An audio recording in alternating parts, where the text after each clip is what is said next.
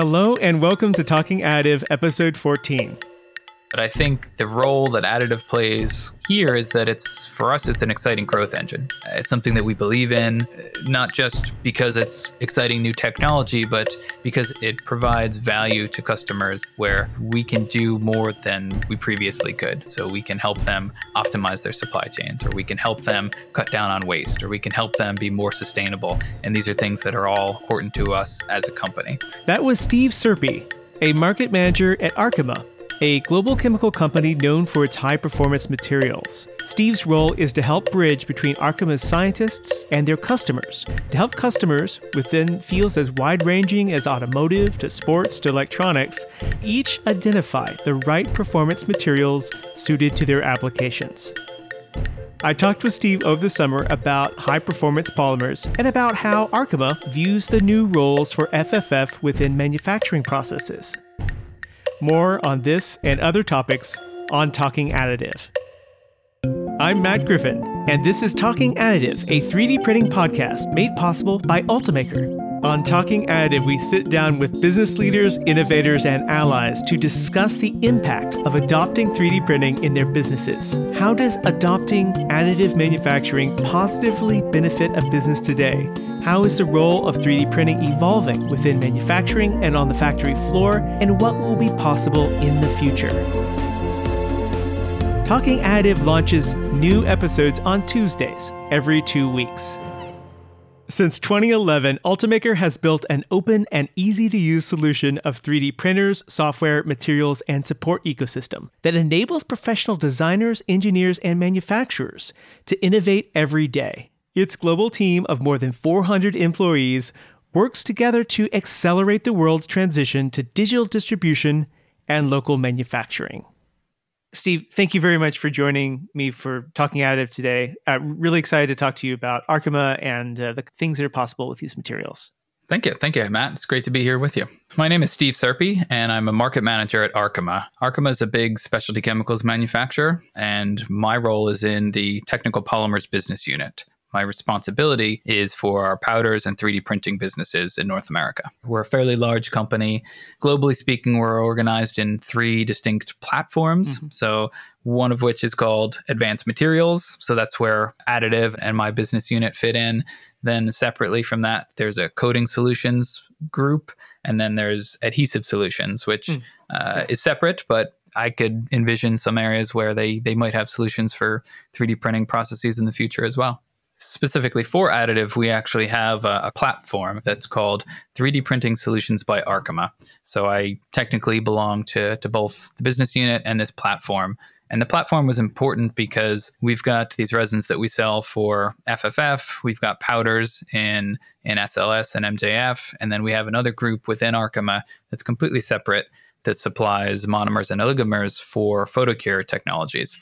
So across Arkema, we had lots of people involved in additive, hmm. but not always working together. Right. So it was important to build this cross BU platform, which allows us to come together, share ideas, address the industry needs as one big team rather than separate siloed business units. It makes it simpler and easier to understand who we are, what we have to offer, and then eases the the process of going through the motions in okay i have a project and i'm wondering if one of your materials makes sense for me. We can better respond to that question What's the interaction between the groups like? Do you spend time learning about these other processes? It sounds like you've definitely gotten very involved with powders. We could always do more. We're always trying to educate each other on what we have to offer because the customers are, are really diverse. And somebody comes to us and has interest in, say, powders or, or photocure, but then they can learn about all the different materials and processes and, and identify that, okay, for their application, maybe what they thought they wanted doesn't make the most sense. So we can kind of pass leads back and forth. We can make introductions. A lot of times we are actually dealing with the same customers, but maybe it's different contacts within that customer. So it, it really allows us to share ideas and address the needs of our customers uh, most effectively. Where is Arkema based? Arkema is a, French based company. So our, our headquarters is in a town called Colombes, which is just outside of Paris. Our United States headquarters is outside of Philadelphia in King of Prussia, PA. That's where I sit. Uh, and it's actually where the Center of Excellence for Extrusion Printing, or FFF, is housed. And there's a lot of industry in that area, in particular, uh, polymer science, right? Yeah, it's really a rich area for chemicals, for pharmaceuticals, a lot of good schools in the area, a lot of knowledge around here. So, my background is in traditional chemical engineering, and my career has taken me through some really interesting technologies. I worked for a number of years in the polyurethane foam world. And then when I left there, I joined Arkema and got involved with, with additive and, and some other cool things. And what were some of the industries that you were talking to? Polyurethane foam, that seems to touch almost everything.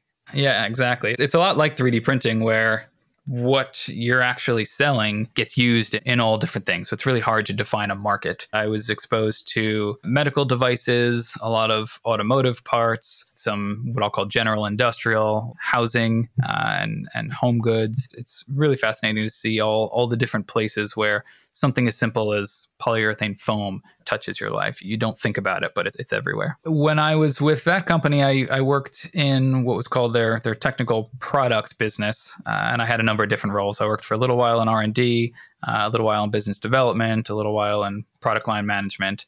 So the applications that the customers would utilize the foams in really spanned a diverse set of industries. How did your background connect to the landscape that you're now serving? I personally don't claim to be an expert in, in printing or even in you know, specifically developing the products. My teams provide really all the horsepower there. We've got incredibly smart women and men that are dedicating to advancing the technology.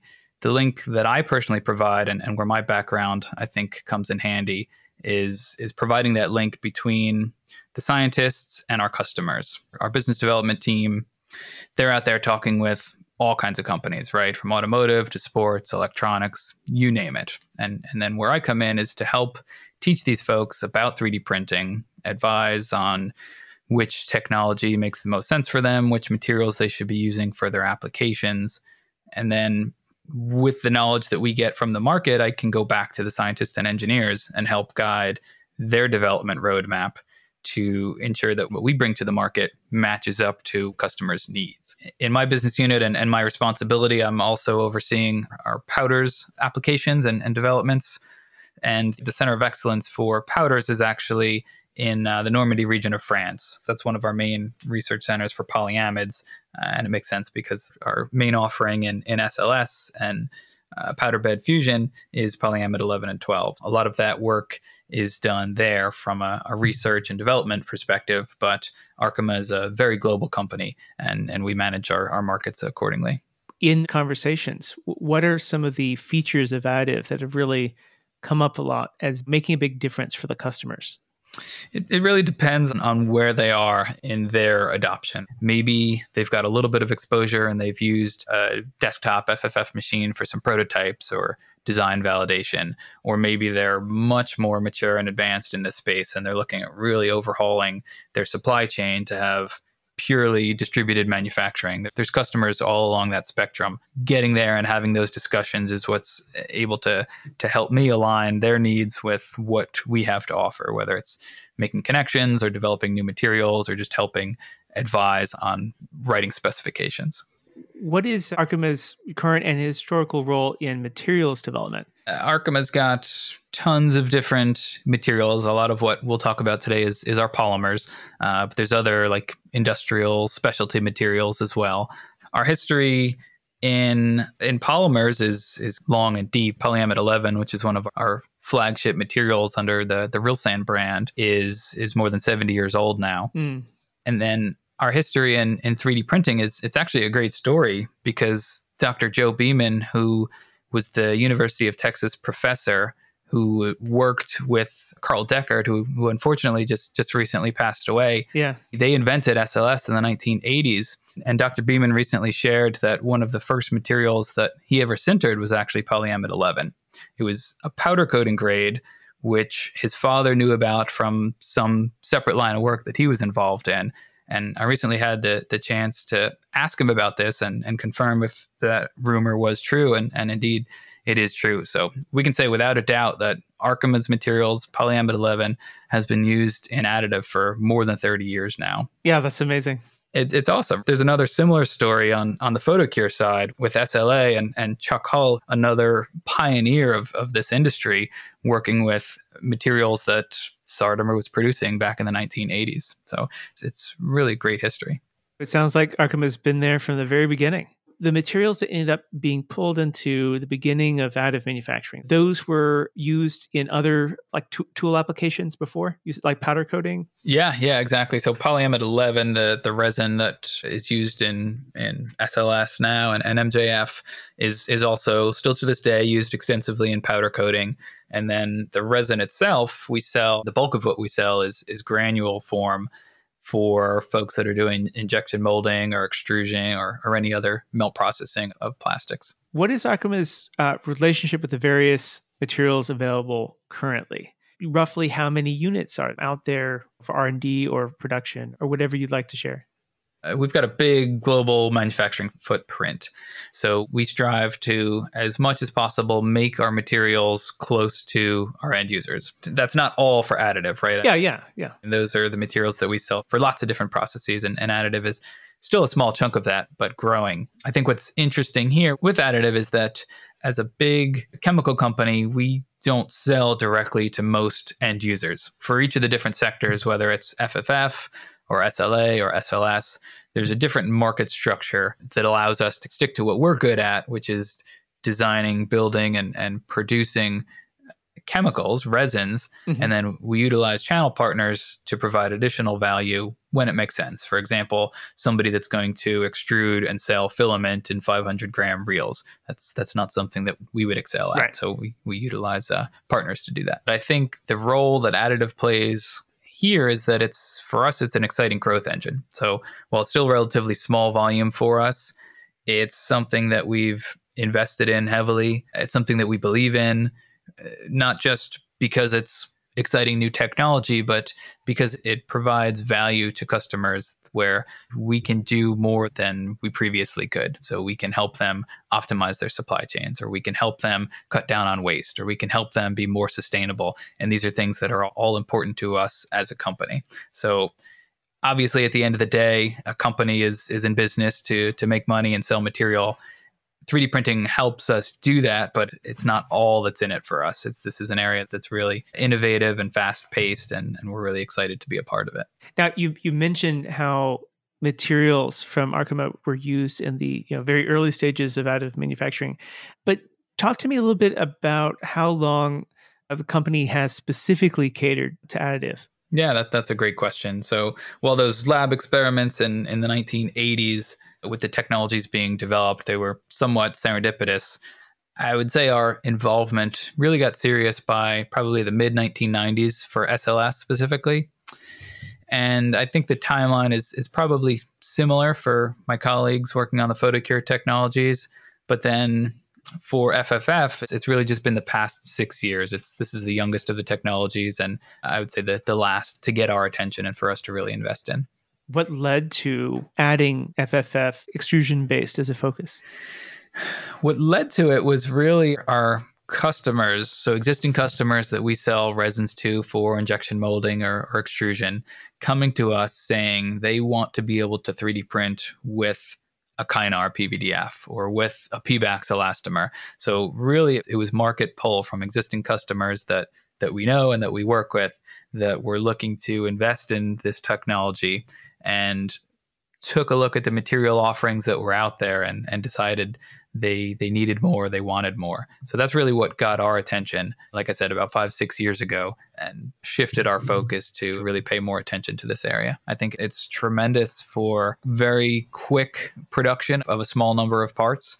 I think one of the best case studies here is for replacement of, of broken parts, so spare parts business. You can just do so well with this technology. And what I found is that any customer that we're talking to, if they're doing any type of 3D printing, they've probably done FFF first. So it's the most accessible. It's the easiest to understand. It's, I would say, the, the easiest to work with, especially with a desktop Ultimaker type machine. It's as plug and play as you could get.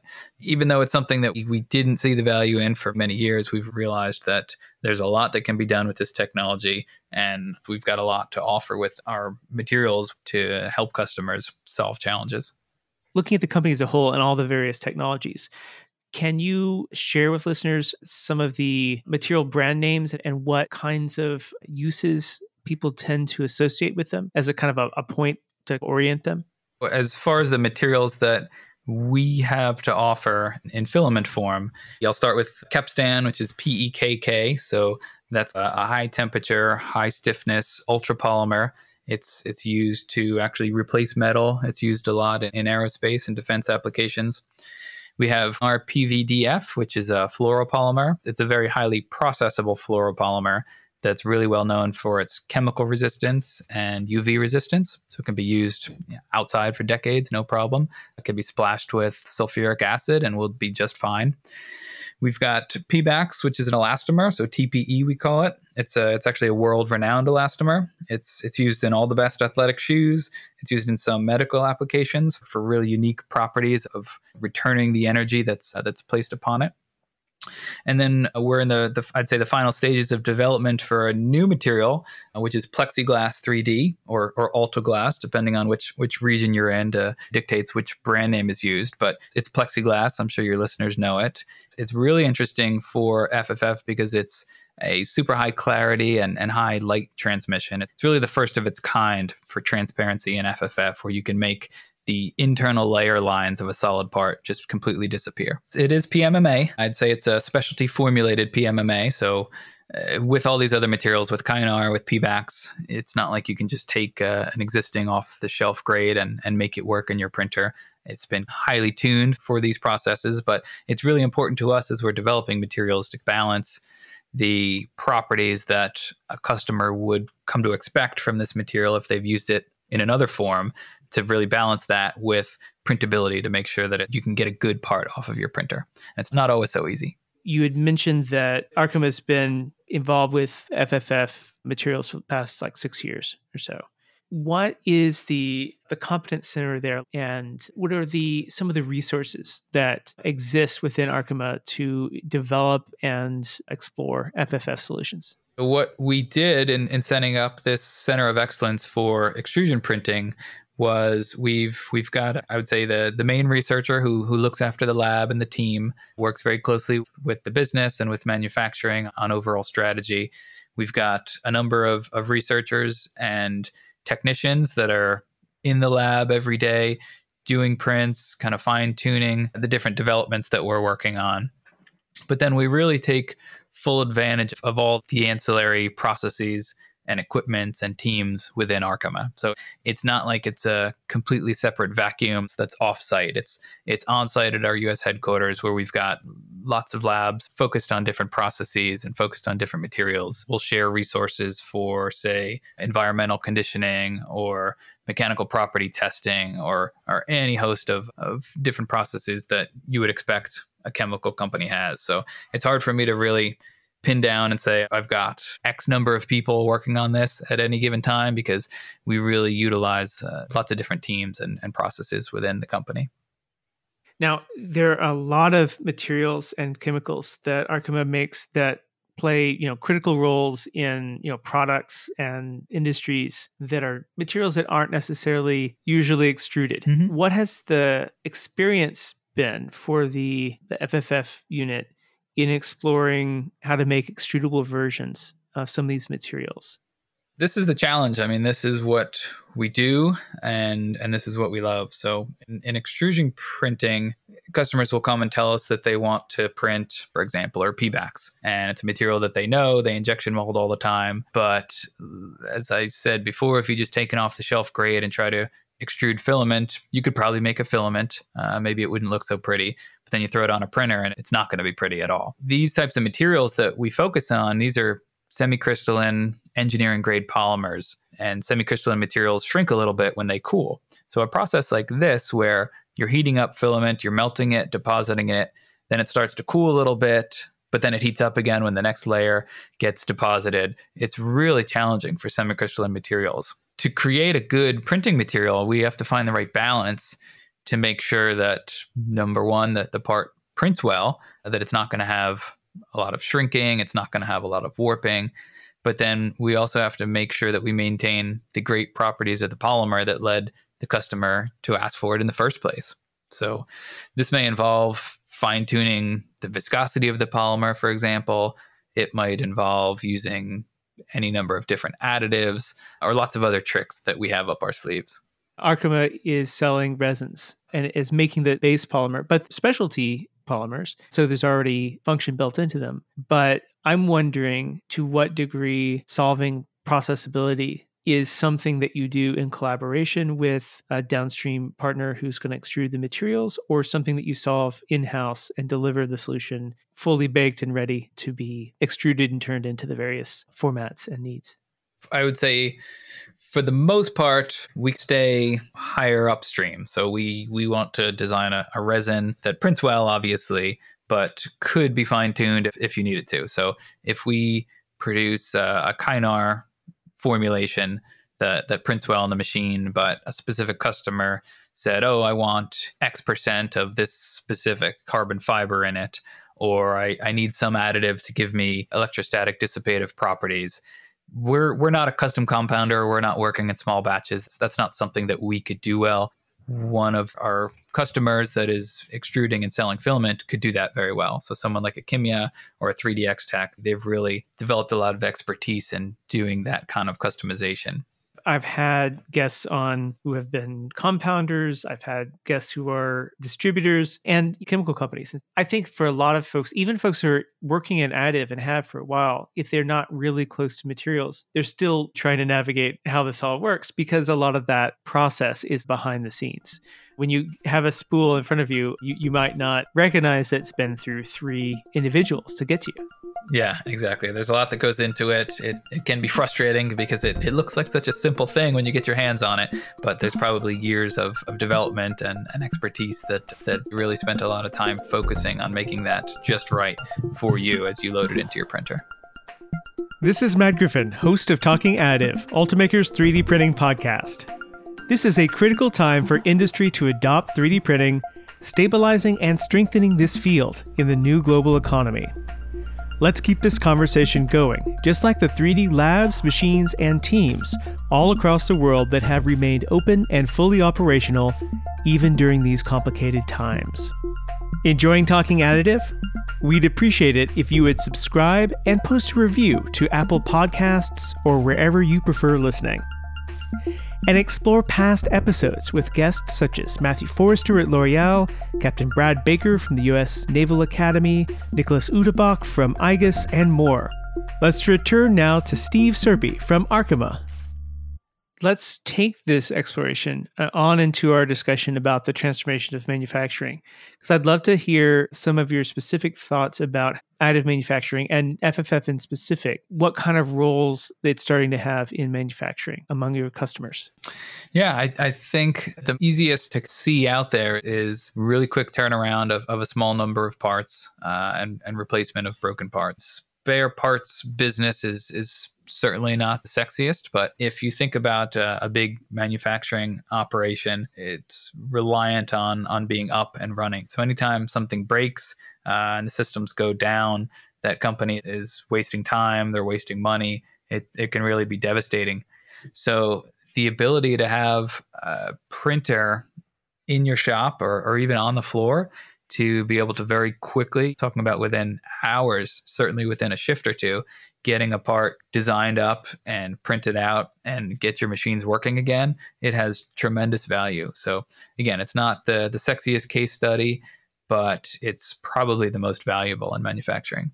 Especially as you start to look into full part life management stuff. There are a lot of opportunities for doing this where it actually makes more sense than any other technology it's really interesting to see that because it's not a class of technology that has been really considered for those roles until very recently. Now, you had uh, customers coming to you requesting FFF materials because they like materials from using them in other contexts and, and manufacturing processes. Yeah, I think everything starts with prototyping, right? That's the easiest kind of entree into the technology. That's where so many people got their start. And it makes absolutely perfect sense. So if you want to be able to prototype with that same material that you're going to injection mold with, great. We'd love to help with that. But where I think things get really interesting is when somebody comes to us and decides, okay, we developed this, it worked great for our prototypes, but we have this one part within our portfolio that we we don't make nearly as much as these other parts. So if somebody's injection molding a, a million parts of something a year, it maybe doesn't make sense to print with it. But then they've got this one specialty part that they do a, a much lower uh, number of parts per year. Or they have their number one customer came to them and said, Oh, if you could make it a little bit different, we would need these in this particular application. And that's where I get really excited because then this technology is opening up something that previously you couldn't do. You, you had to tell your customer no, or you had to invest in tooling for a part that's that's got very limited use and it's hard to justify those costs. But when you have access to engineering grade polymers that you're comfortable with, you're familiar with, and the customers that you sell your parts to are familiar with, if you could print those and do a hundred or a thousand of them to give them that kind of custom piece, exactly what they want, that becomes transformational and, and really powerful.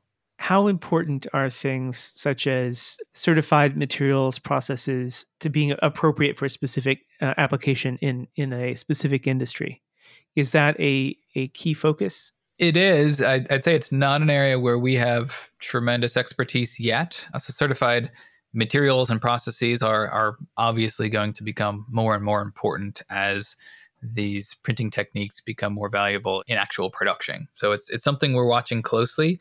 We we actually sit on the ASTM additive manufacturing committee where these discussions are happening. It's important for the industry to to make a full push into reliable manufacturing. To do that, they need to have these agreed upon methods to test and to certify that a part is good, whatever good means to that customer then separately from that, you've got certifications like from UL where they have their their blue card, and I'm starting to see that this is becoming more important. Customers are starting to ask for it, but I think the challenge remains that certifying one specific material on one specific type of machine doesn't scale very well. So I, I don't know what the answers are here, but we as an industry have to find a way to collectively improve on this and make it easier for customers to have the comfort levels that they need to certify that their parts are appropriate for the applications and then have the, the suppliers and, and the other folks within the industry kind of help move that forward. I definitely think we'll be seeing lots of interesting conversations around this uh, in the next uh, couple of years. Uh, some of them stimulated by, I would imagine, some you know, recent COVID context. Yeah, that's accelerated so much from your perspective, focusing on Arkema and Arkema's customers and end users, where do you think that we are right now in the, the trajectory of the additive transformation of manufacturing? And what do you see as being likely to happen in the future? For so many years, 3D printing was almost exclusively used for prototyping. And I think there will continue to be plenty of that because it's it's a great tool for prototyping, great tool for design validation. But what's really exciting is to see the new applications that we get to see in actual production of end use parts. So engineers and designers, they're starting to see the benefit of using 3D printing for short run manufacturing, as we talked about. So whether you're looking to avoid the cost of tooling uh, or shorten your lead time or, or any other reason, we're seeing more and more of these kind of short run manufacturing applications take off. And I think going forward, we'll see more widespread adoption, namely in, in customization, but then ultimately for decentralized production, which is really a different conversation that has to happen within companies. I, I think there are a few that are, are starting to think about this, but I think it's still a little bit of a ways off.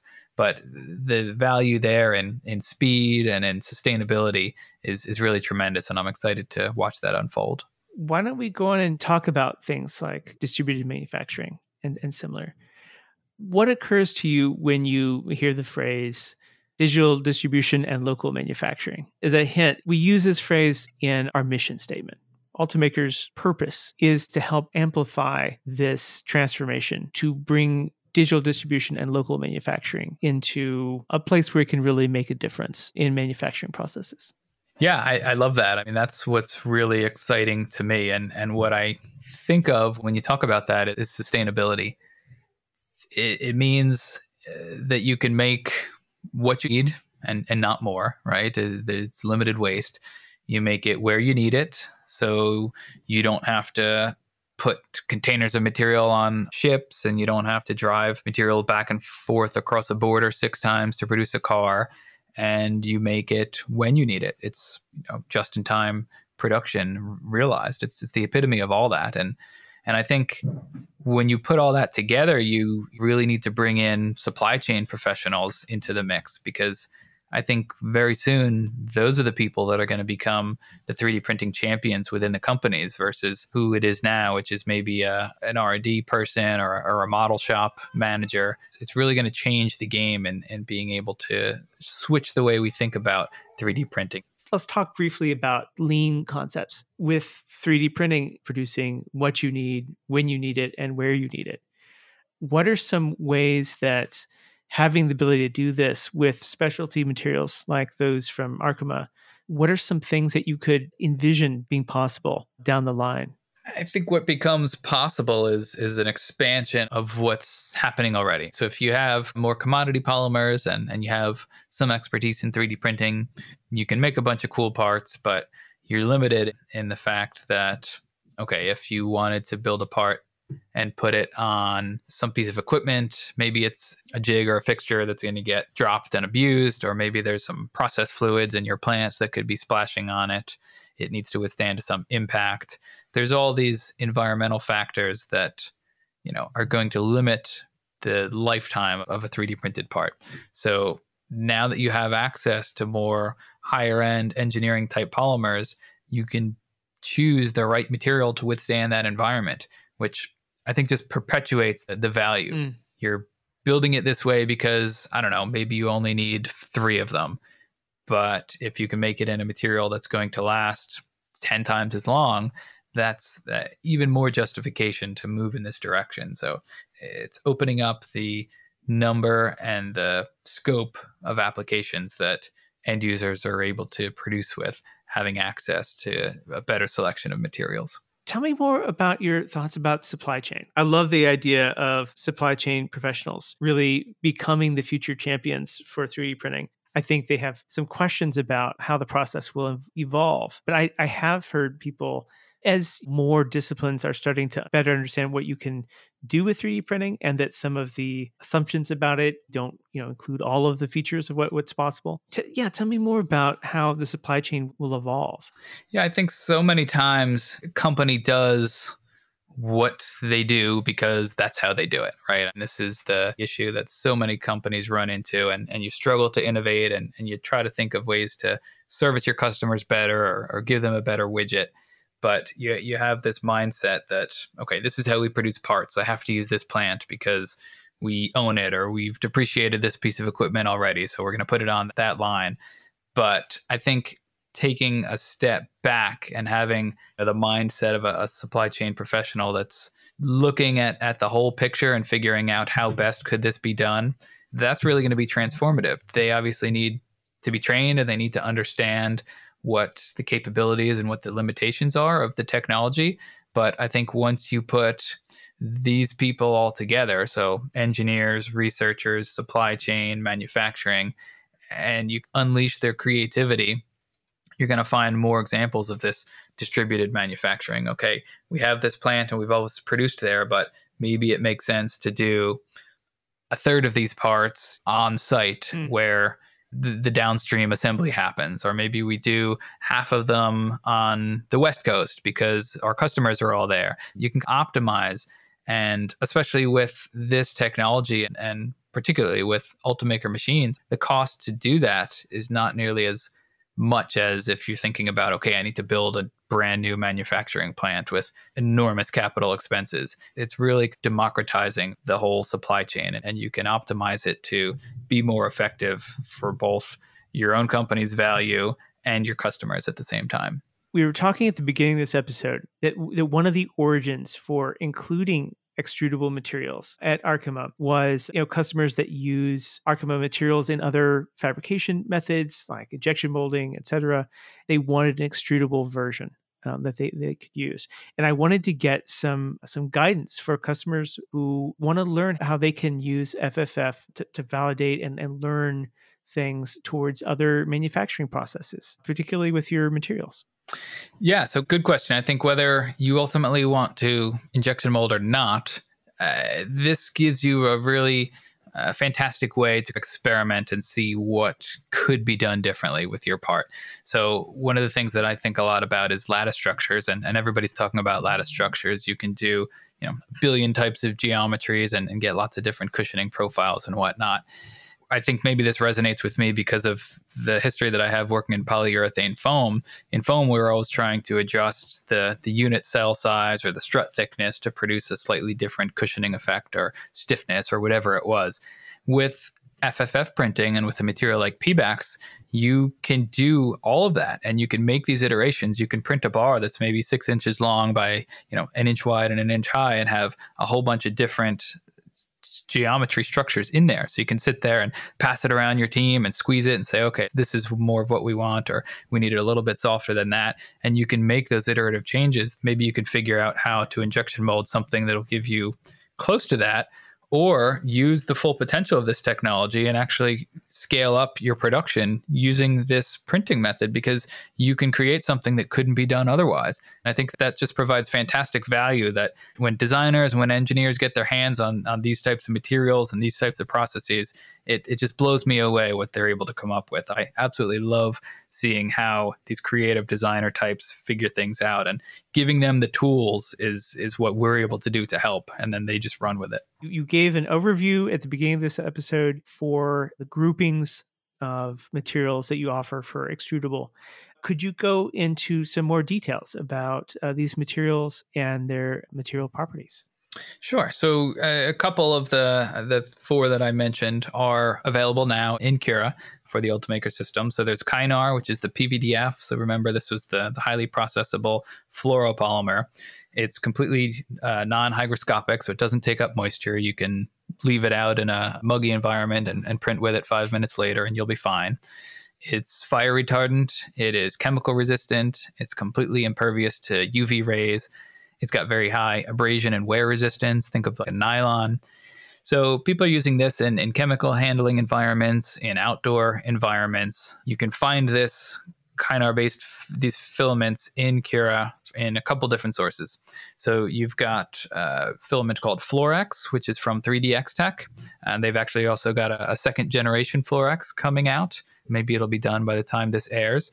So that's really exciting. And then there's also a product called Fluorinar C from Nile Polymers. It's great working with both of those guys. We're really excited about what customers are doing with Kynar. Then the other material that's in Cura now is, is our Pebax. So remember, this is the, the elastomer, the Pebax TPE, which is really well known for its, its unrivaled energy return. It's a very lightweight elastomer. So if you compare it to TPUs, it's a good 20% uh, less weight for the same size part. It's got very consistent properties at low temperatures. So elastomers are great. You use them when you want to have some kind of flex or bending, but when you put a part in a cold environment, it tends to get very brittle and stiff, and you don't have the same type of properties that you had at room temperature at high temp. And with Pebax, that's not an issue. You have much better consistent properties across a wide temperature range. It's also got good wear and impact properties. So you'll use this for sport shoe midsoles, for shoe inserts, for flexing parts like living hinges, connectors, springs. And you can see this material in Cura again in two, two separate spots. So 3DX Tech also has, uh, they call it 3DX Flex TPE. That's made with Pebax. And then also from our partner Kimya in Europe, they have the filament called PEBA-S. So then we, we also have a, another material that we referenced earlier. It's the plexiglass or the Altuglas 3D. So this is the PMMA acrylic material. Some of your listeners probably have seen it at a couple of the trade shows. We've been showing it off here and there. It will be coming soon to Cura. Uh, I think Kimya will be launching it very soon but it's a really great material. It, it, prints very easily, much like amorphous polymers do. It's got this kind of disappearing interior layer line. So we've got a, a, specific print profile if you want that super high clarity to make the interior lines disappear. And then you can do a little bit of finishing on the outside if you want it to be perfectly uh, clear and transparent. But it would be great for models, uh, for packaging prototypes, for lenses, and for lighting design, which lighting is a, a big market for our plexiglass business. So taking this a step further, you talk about this in terms of how the class of the technology addresses these things. How about from a material perspective? When you're thinking about what kinds of materials to offer, in particular, the you know specialty and functional materials, how are you thinking through to meeting the needs for FFF customers? Yeah, it's critical to choose the right material for your job. And for a long time, there was really only a few materials available to print with, uh, especially in, in FFF. So now that there's more materials available, uh, you really see that there's an explosion in new applications. So aligning the application with the material is even more important now because you don't want to use, say, a, a PLA in a really high temp environment, or you don't want to use a polycarbonate in uh, an area where it could get splashed with chemicals. You, you really need to target your strategy and which materials you want to use to develop the parts that ultimately solve your problem. And for us to come in and understand some of these challenges and tailor our polymers for this process, I think gives a lot of ammunition to the end users out there that are uh, advancing the technology and figuring out how best they can use it. Are there specific applications that are really drawing attention for one of your resin offerings? Like for example, you mentioned like spare parts and stuff. Are certain ones really popular right now with end users? As as far as applications go, this is where I'm I'm a little bit hamstrung. We we work in in almost all cases under confidentiality agreements. I, I hope your your listeners can understand that I, I, wouldn't have any customers left if I got on here and told you what everybody was doing. But I think the thing that you can think about, for example, is this fluoropolymer that's got excellent chemical resistance, good temperature stability. Where would you expect that to be used? In chemical type environments, it would be outdoor because it's impervious to UV. So if you're making, say, a housing for some piece of equipment or parts of a valve or a water meter or something, then that might be the right material for you to choose for that application. For Pebax, it's again, it's world renowned in the sports world. So if you're looking at making insoles or if you're looking at making uh, prosthetics or, or orthotics, maybe that's the right material for you. But higher end, more functional um, elastomeric material. I can't give too many very specific concrete examples, but I, won't say it's obvious, but you can get some clues into where these materials are used based on how they're used in injection molding. I certainly understand that context. As talking additive talks more and more to global enterprise related to manufacturing, it's the same deal.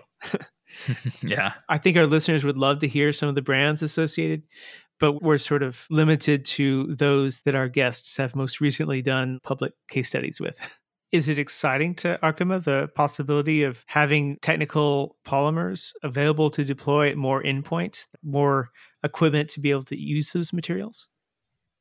Yeah, I, I, it's absolutely exciting because what we're trying to do is is grow the market for these materials and and see more applications get developed. Trying to specify our materials for use. The chemicals industry is insanely capital intensive, so it would be very difficult for us to have this kind of distributed manufacturing network.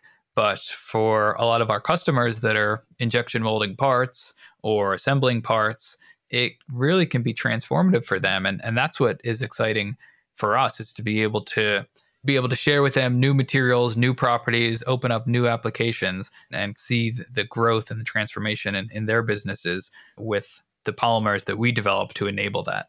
I'm starting to see messages back from customers along the, the lines of like the, the digital warehouse sort of concept et cetera where they're actually considering listing parts like digital files and processes as being inventory items, being part of assembly as a way to iron out sourcing and load balance in that way. Yeah. I think that's exciting. It, it may not sound very sexy like replacement parts, but but what that means for ironing off liability and worries for being able to solve problems, it seems pretty exciting. It sure is. Yeah. And, and I, I have a feeling that in that context, that one of the main reasons this is now exciting to folks is the shift from general purpose materials through to technical and composite materials that permit a lot more function and specific engineering properties that can be achieved. Yeah.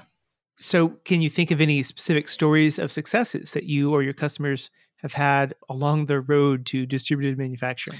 Yes, absolutely. There's lots, but one that's I think publicly known that I can share about is the rapid deployment of the 3D printed nasopharyngeal swabs for COVID testing. So I think everybody's at least seen this now. What you see is a lot of companies printing swabs across various printing technologies, partnerships with hospitals and universities that helped to accelerate the, the government approvals, leading the way to this distributed manufacturing footprint, which in this case was absolutely imperative to meet the testing demand and help curb the spread of the virus.